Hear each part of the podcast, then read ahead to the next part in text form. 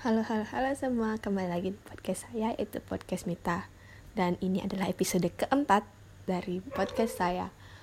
Nah, di episode ini saya akan menceritakan tentang organisasi yang saya ikuti, yaitu KMHDI atau Kesatuan Mahasiswa Hindu Dharma Indonesia cabang Buleleng.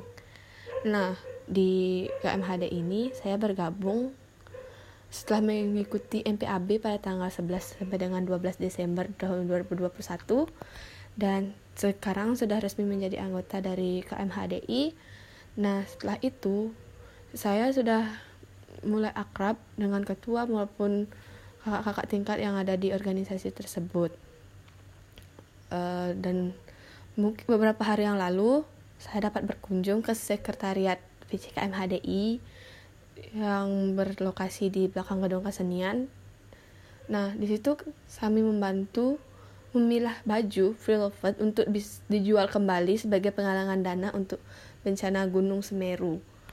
Nah, ke besok, besok harinya saya juga mengikuti diskusi yang dilakukan mengenai pelecehan seksual yang terjadi di salah satu universitas yang ada di Buleleng juga dan mengikutinya itu dari jam 7 malam sampai dengan kurang lebih 12 malam.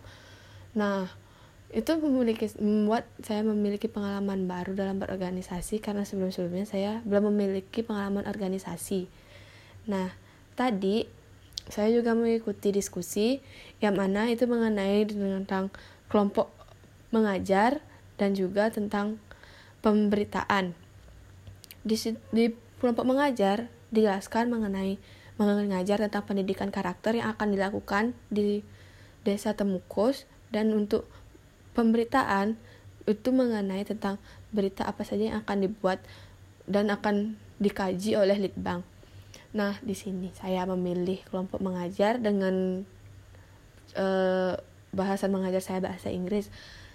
Walaupun saya belum begitu mahir dalam bahasa Inggris, tapi saya ingin mengajarkan orang-orang bukan orang sih tapi anak-anak itu untuk bisa berbahasa Inggris dan bantuan juga rekan-rekan yang lain yang tergabung dalam kelompok tersebut itu dan rencananya kelompok mengajar tersebut akan dilakukan mulai minggu depan minggu depan dengan kelompok pertama dengan tema pembelajaran tarian minggu kedua bahasa Inggris minggu ketiga pendidikan umum atau matematika dan yang ke minggu keempat ada pendidikan agama.